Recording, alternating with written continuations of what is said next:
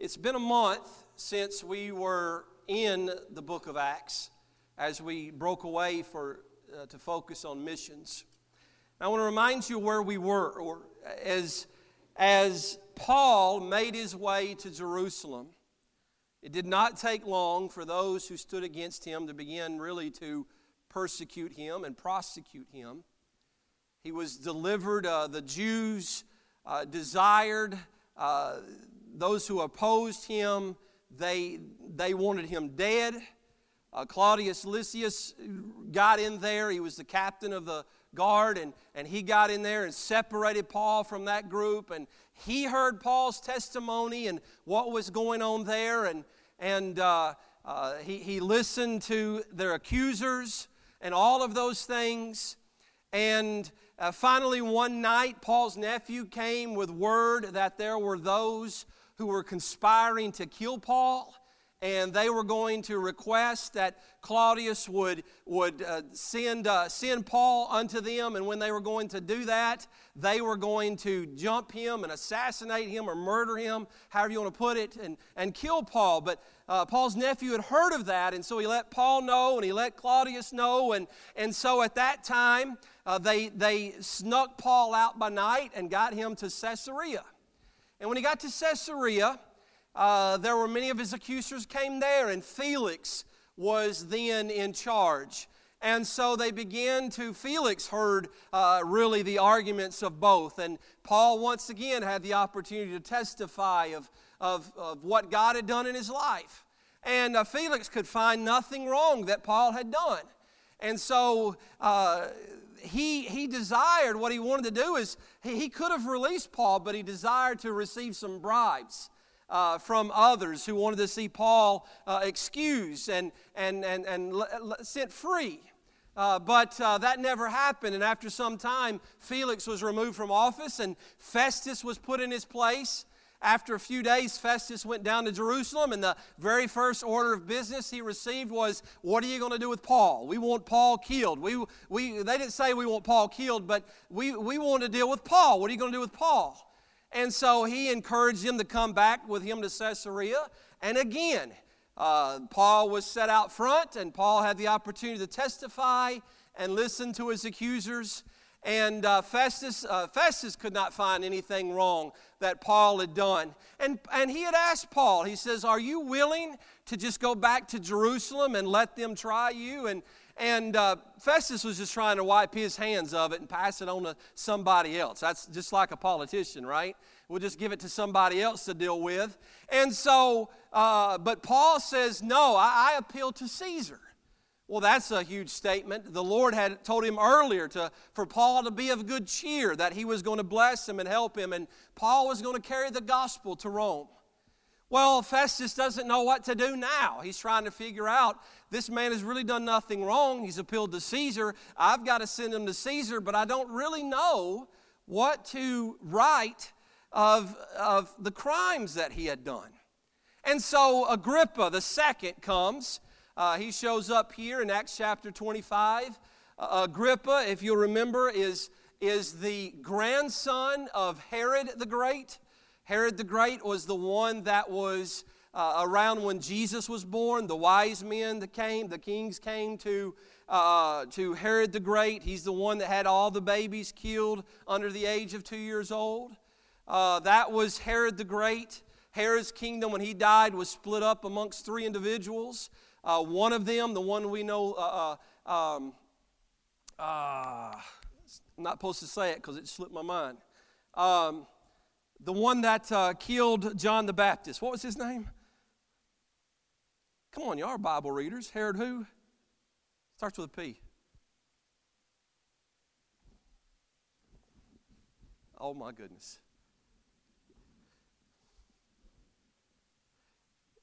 Who was it, Brandon? I can't get it back to save my life. Yeah. Yeah. So, okay. Whatever. We'll get in it. We'll get we'll get in it. All right. Um, I didn't put that in my notes. So it moves on. He was he was Agrippa's great uncle. Then Agrippa the first became Herod. and he's the one that killed Peter, uh, killed James, and wanted to kill Peter. And now Agrippa II is the Herod. He's the king of the Jews. He's a Jew himself. He, he shows up with Bernice, who is his sister of all people, also his wife. That tells you that Agrippa's pretty messed up. Amen. And Bernice was a pretty wicked woman. She moved from one man to another. Uh, was also the wife of her uncle at one time. And, and so we, we see that all that folding in place. And so Agrippa's now, and Agrippa's there, and Agrippa says, Festus says, you know, what am I supposed to do with him? And Agrippa says, well, I'll hear him, I'll listen to him. And so he does. And so they enter this area with great pomp. There's, there's a big celebration, there's a big deal because uh, Agrippa II is there in Caesarea. And so he gets in a place, and Festus has Paul come out and, and delivers Paul to, uh, uh to testify, and they're going to ask Paul some things. And so Paul stands before them, and he's excited over the opportunity to speak to Agrippa. Because of all the high officials at that time, Paul understood that nobody knew better the precepts, the principles, and passions that motivated the Jewish people. And it's the third time that Paul's conversion is recorded here, that he testifies of this. And, and he begins speaking to his countrymen. He, he talks of his conversion and he concludes with his cause. And his testimony was, in, uh, was meant to incite reason with his, within his listeners, encouraging them to take a conscientious look at who they are and who Christ is and their individual standing with him. And so as we can as we proceed on down from verse 4 down to really verse 29, we, we notice that there are several voices that show up here in this chapter, and, and, and Paul mentions them. And I, I really want to focus on uh, these various types of voices that, that, uh, that really ha- are influential in, in Paul and, and influential in our own life. And the first one that I, I wanted to group together is this it's the voices that are around and also within us. And you'll see it beginning in verse 4 and verse 5, there are those who knew us. Okay, you could say those who still know us, but I really, Paul is talking about those who he used to know, those who he used to run with. And he speaks of them and their testimony in verse 4 and 5. Let's read that together. He says, My manner of life, as he opens up, he is speaking to Agrippa. He says, My manner of life from my youth, which was at the first among mine own nation at Jerusalem, know all the Jews. He was a recognizable figure in Israel.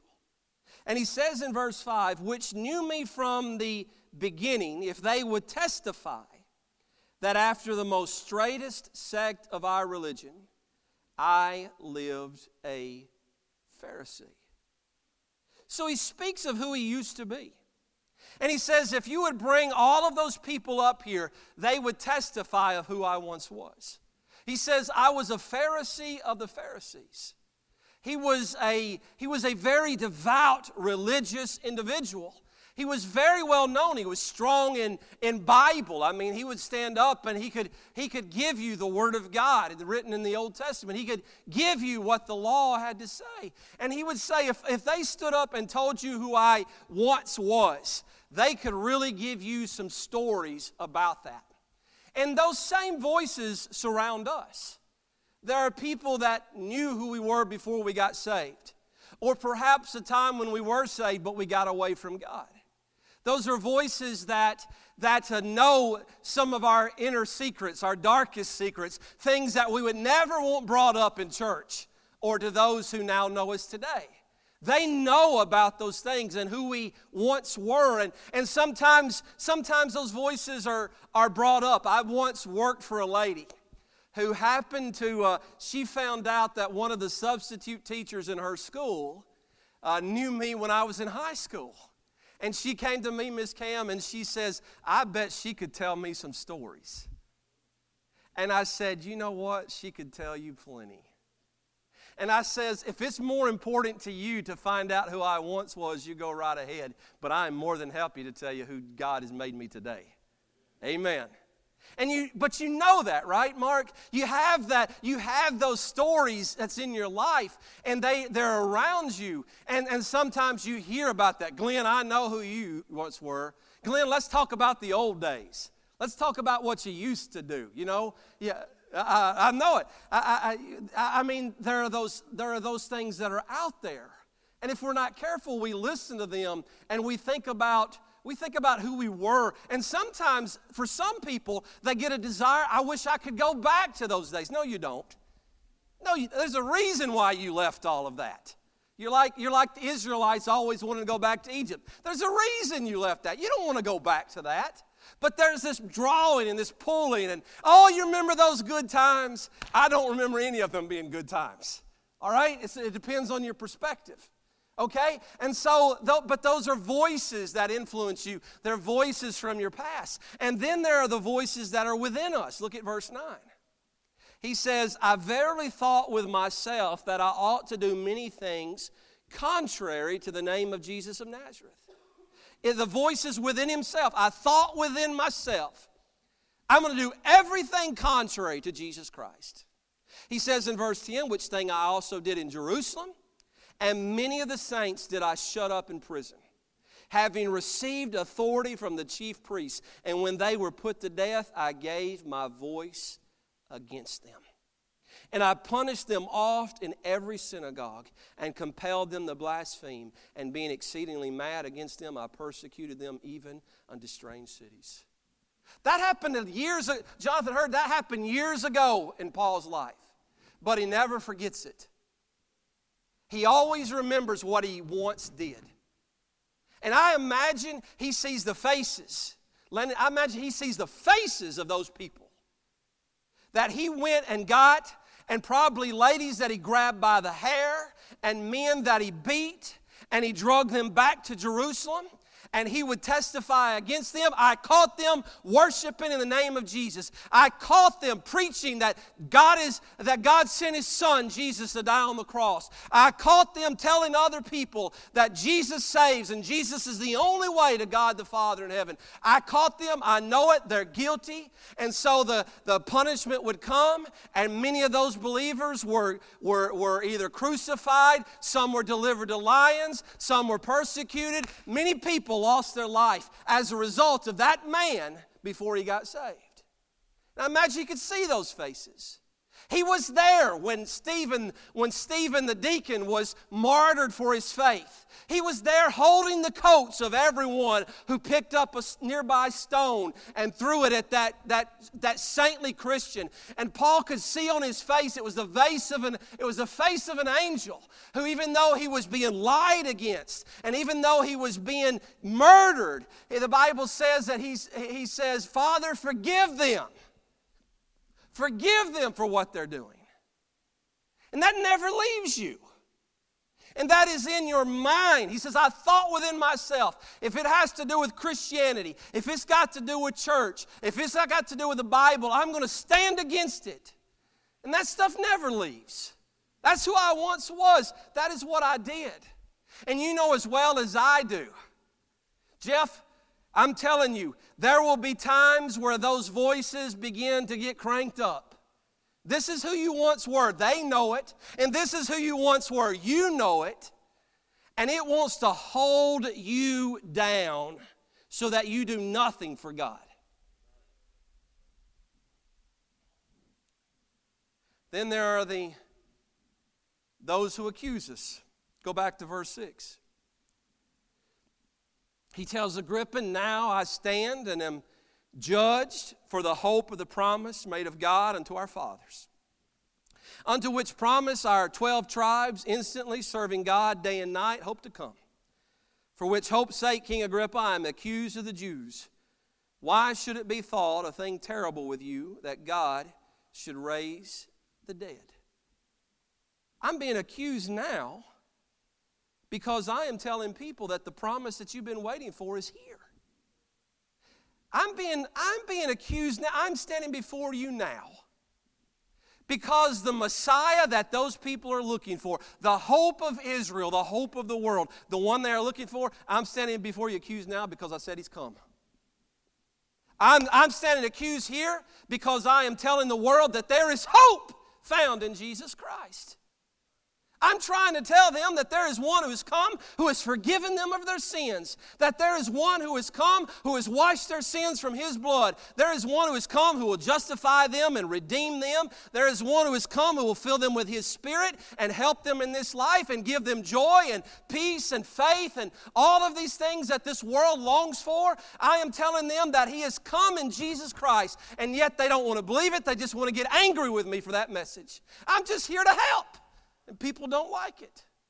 And so they stand and they point fingers and they accuse. Well, you're wrong about this and you're wrong about that. And they send you emails and they get on your Facebook and they, they, do, they say this about this and they send you text messages and all of those things, right?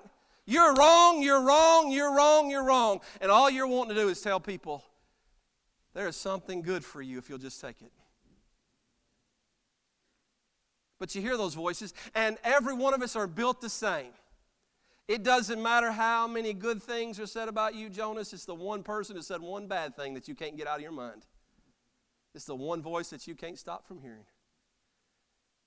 Jonas, you stink. Ten people came to you and told you what a blessing you are. But one person says, I don't like, I don't like the way you're dressed today.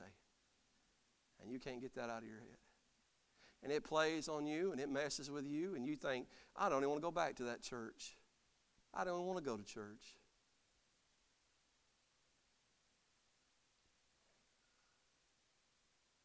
Voices will mess with you, don't they? They mess with me. I can't tell you how many text messages I got today of people said they weren't going to make it to church today. I was beginning to wonder there wasn't nobody going to be here today. Some of y'all can text me and say, I want to be there. That would help me. they had good reason. As I'm not complaining, they had good reason. But, it, but Brandon, it does. It think there ain't gonna be nobody there today.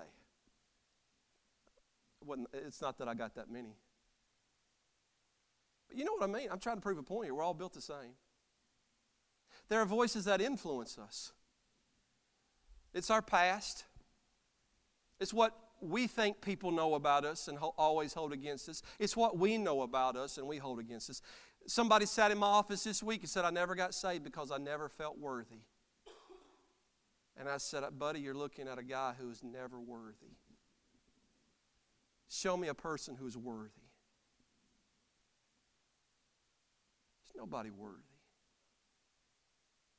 Then there's the voices of people that love us, they mean well.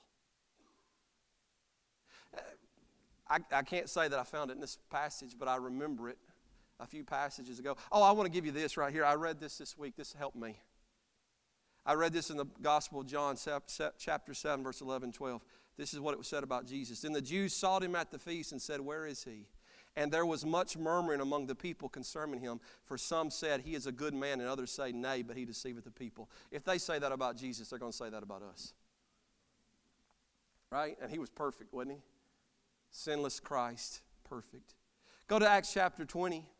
Acts chapter 20, I want you to see with me in verse 36 those who love us. Those who love us. Paul, he's, he's making his way to Jerusalem.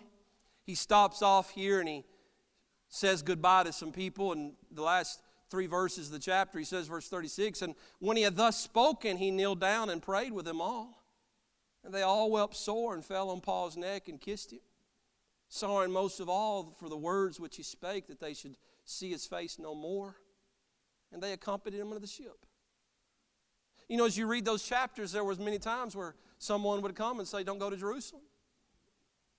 I got a bad feeling about this, Andrew. Don't go. Don't go. Andrew, uh, Paul's just trying to follow the Lord. It's not that they didn't mean well, they meant well. They loved him. They didn't want to see him hurt. And these individuals, they're, they're coming to Paul and they're putting, the, they're hugging him, they're loving on him. Paul, we love you. Why don't you stay right here? You got a great ministry right here. We'll, we'll come to church, we'll support, we'll give, we'll, we'll, we'll be a blessing, we'll go soul winning together. Why don't you stay right here? And Paul says, This is not where God wants me to be. They mean well. they, they love us. They care about us. They want what's best for us. But they don't always know what God's will is. But we can hear that and, and, and, and, and we appreciate that. But there's only one infallible voice, and that's the Word of God. And that's the Holy Spirit directing our life. But if we're not careful, we listen to the voices of our past, the voices within, those who accuse us, and even those who love us. And we place a great priority on all of those voices to the point that we're, we're so messed up, we don't even know what we're going to do. And we find our, we get ourselves in a depressed state. We get ourselves in a troubled mindset. We're tossed to and fro. We're, we're trying to always figure this stuff out. And it's because we're listening to everything. It is so hard to get to a place where it's just peace and quiet now.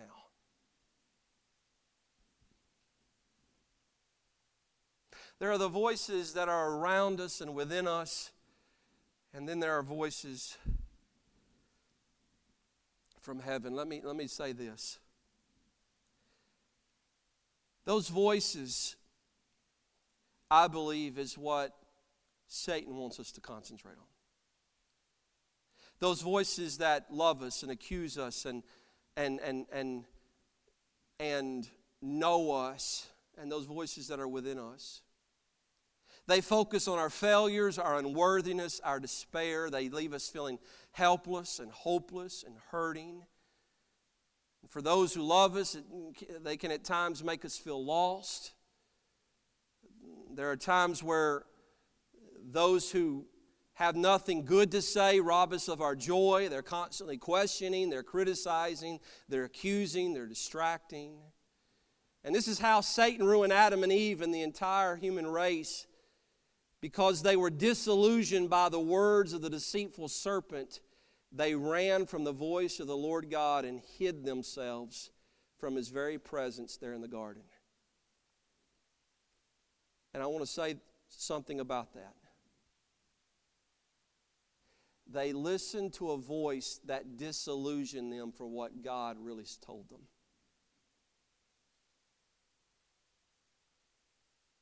And they began to trust that voice more than they trusted God's word.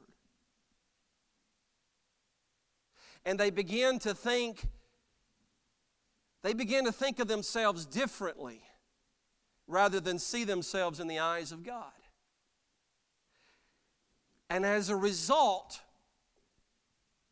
they got to a place where they become disobedient to God. And that didn't help them at all. And so, Blake, the decision that they made is that when the one voice that mattered, the voice of the Lord God, came walking in the garden, they ran from the presence of the Lord and they hid themselves from Him.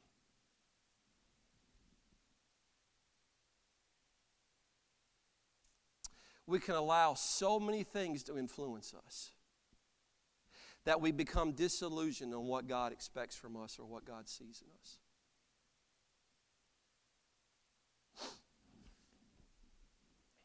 To the point that we just don't really care no more.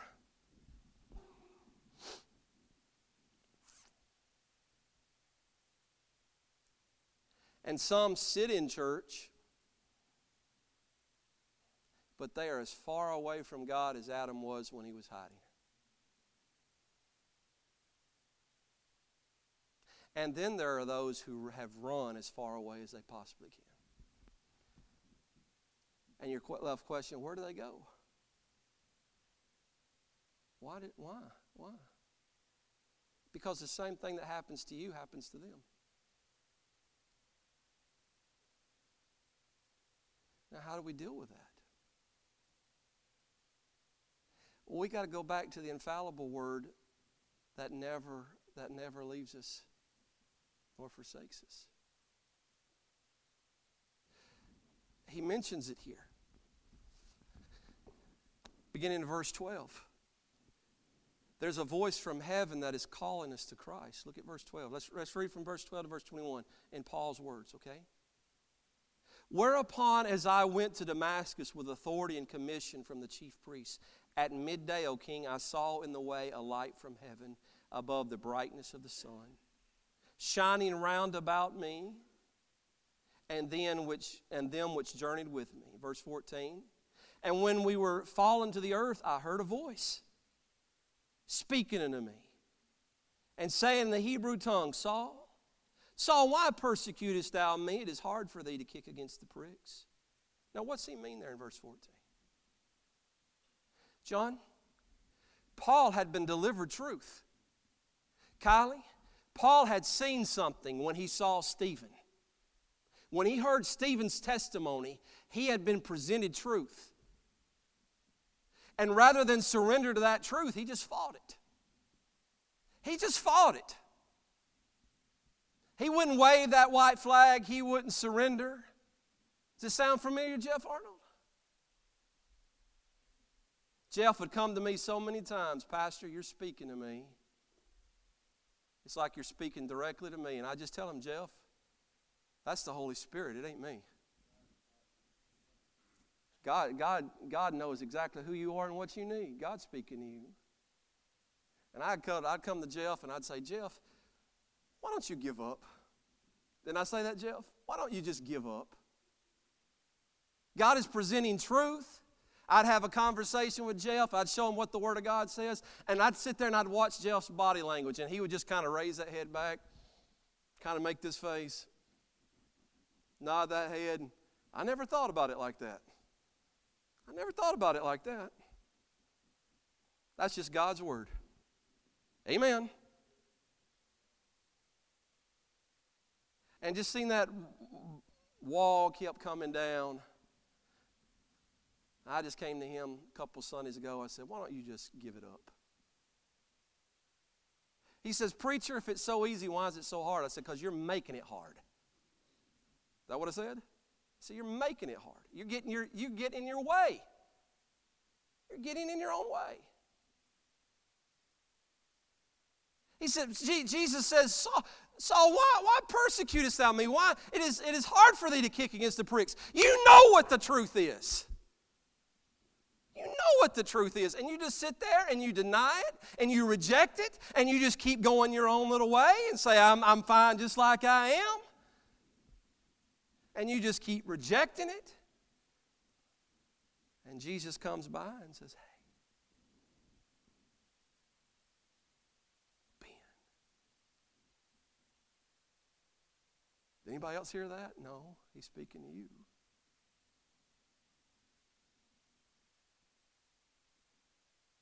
He goes on and he testifies. Watch what he says. He says in verse 15, And I said, Who art thou, Lord? Uh, and he said, I, I, am Jesus whom thou persecutest, but rise and stand up upon thy feet, for I have appeared unto thee for this purpose, to make thee a minister and a witness both of these things which thou hast seen and of those things in which I will appear unto thee delivering thee from the people and from the Gentiles, in whom now I send thee, to open their eyes and to turn them from darkness to light, and from the power of Satan unto God, that they may receive the forgiveness of sins and inheritance among them which are sanctified by faith that is in me. He says, Whereupon, O King Agrippa, I was not disobedient to the heavenly vision but showed forth first unto them of Damascus and at Jerusalem and throughout all the coast of Judea, and then to the Gentiles, that they should repent and turn to God and do works meet for repentance. For, the, for these causes the Jews caught me in the temple and went about to kill me.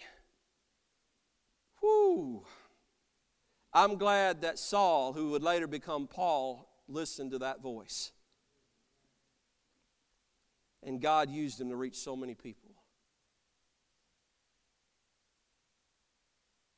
Then you see in verse 22, the word testifies of Christ. Having there obtained help of God, I continue unto this day, witnessing both the small and great, saying none other things than those which the prophets and Moses did say should come. That's, that's your Old Testament scriptures. That's what he had. He says, The Word of God, I'm not saying anything that the Word of God didn't say. And I'm just listening and I'm just delivering the Word. Verse 23 that Christ should suffer and that he should be the first that should rise from the dead and should show light unto the people and to the Gentiles. That's the voices that we should be listening to. Brent,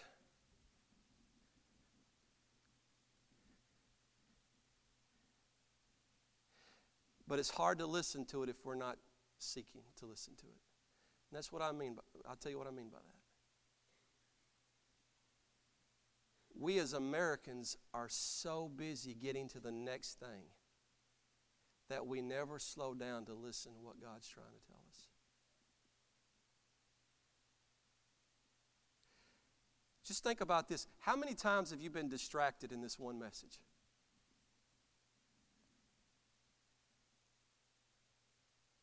Think of how easily that happens. Am I the only one that when I sit down and read the Bible, suddenly a hundred things show up on my to do list?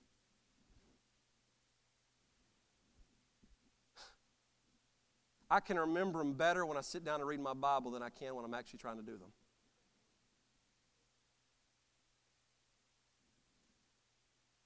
And you have to train yourself to just slow down and listen. If we're really trying to be led of the Holy Spirit, well, then we really got to pay attention. How is, where is the, how is the Holy Spirit leading in this? How is God directing me? How many times has God put somebody in my path, but I'm too hurry, I'm in too big a hurry to get around them or run over them to get to where I think I'm supposed to be? Hello?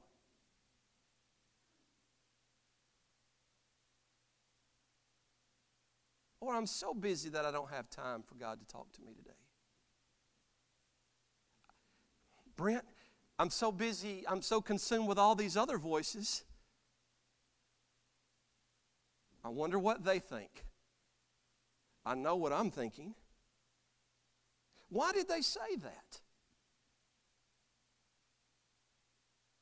They just don't understand. I know they mean well, they just don't understand. I'm consumed with all of that that I'm not listening to the one who's calling me by name. And that still small voice shows up.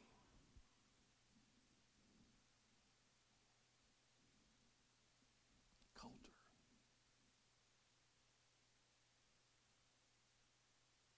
Let's wrap it up. The voices of response. Every one of us respond in one of these three ways. You see Paul's response in verses 14, 15, and verse 19. Let's reread it. And when we were all fallen to the earth, I heard a voice speaking to me and saying in the Hebrew tongue, Saul, Saul, why persecutest thou me? It is hard for thee to kick against the pricks. And I said, Who art thou, Lord? And he said, I am Jesus whom thou persecutest. When the Lord spoke to him, his first, his first response was, Who are you, Lord? He doesn't know Jesus. He doesn't know that voice but he's calling out to him and he says, Who are you, Lord? And the Lord answers him. The Lord presents him with truth.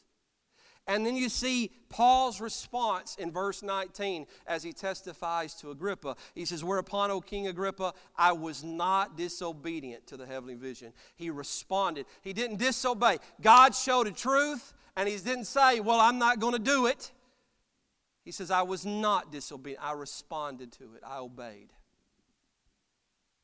I responded to what God was leading me to do. And he becomes the great Apostle Paul. Why did he become the great Apostle Paul? Because it started right there. It started right there. Yes, Lord. Yes, Lord. Before he planted churches, before he went on missionary journeys, before the multitude got saved and the man was in a jail after being beaten and singing praises of the Lord. But an earthquake happened and the Philippian jailer and his family got saved. Before any of that happened, it was a still small voice calling out to him that nobody else heard. And he says, Yes, Lord.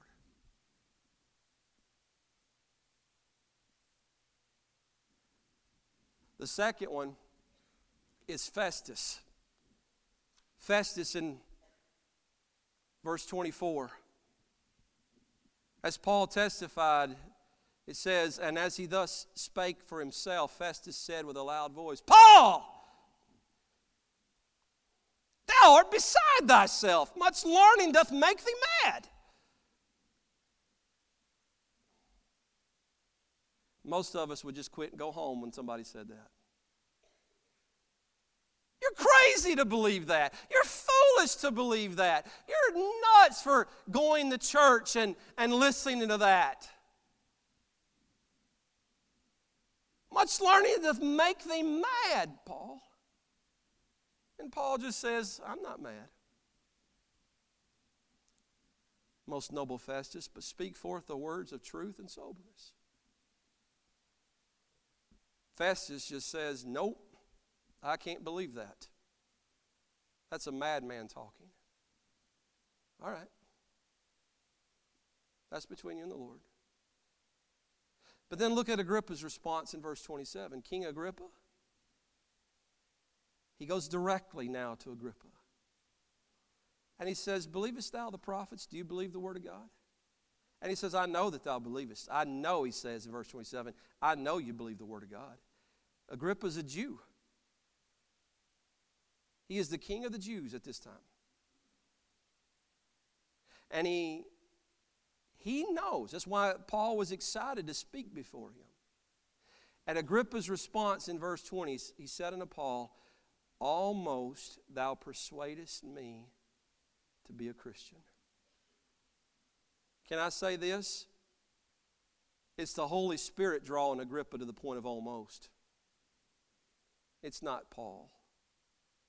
But Agrippa wouldn't give it up. Almost thou persuadest me to be a Christian. I thought about it. I'm thinking about it, preacher. I'm thinking about it, but I'm I'm not quite there. And Paul said, I would to God that not only thou, but also all that hear me this day were both almost and altogether such as I am, except these bonds. He says, I just wish everybody knew what I know. I wish everybody knew that their sins were forgiven, that they had a home in heaven reserved for them. I wish everybody knew what it was to have the Holy Spirit indwelling them. To, in the midst of trials, in the midst of accusations, in the midst of knowing my past and knowing what I know about myself, in the midst of loved ones not understanding what God is calling me to do, in the midst of all these surrounding voices, I wish everybody knew what I know.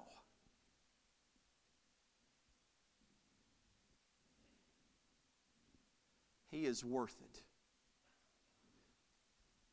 Now, that's it for me. Here's what I want all of you to know Whitney Garrett, God believes you're worth it. God says you're worth it. For God so loved the world that he gave his only begotten Son, that if Whitney would believe in him, she wouldn't perish but have everlasting life. Blake, God says you're worth it. Shane Watkins, he says you're worth it. David Edmondson, you're worth it. Krista, God sees value in you.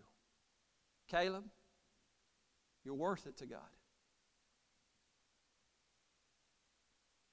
And all of us may at some point in time think that we're not and that God can't use us and we might beat ourselves up and we might worry about what everybody thinks. I'm calling us to go back to what God thinks. He loves us to the point that He'll never leave us nor forsake us. And that when we do mess up, He is faithful and just to forgive us and cleanse us from all unrighteousness. So He believes there's value. Listen to that voice. Just to listen to that voice. Let the Holy Spirit lead you. Let the Word of God show you your worth and value. Stop, may we all stop getting so easily discouraged. May we stop living our life with our heads dragging. Nobody loves me, nobody cares. God loves you.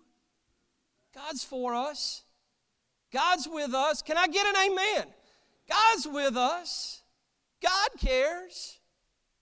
God wants to lead us. He wants what's best. He didn't come to just give us joy, but to be joyful, His joy, to abound in joy. He cares. Stop letting this world tell us what we're supposed to think. Get off social media sometime and quit letting it interpret what real success is. Amen. We all know that everybody puts their best stuff or they put their worst stuff out there.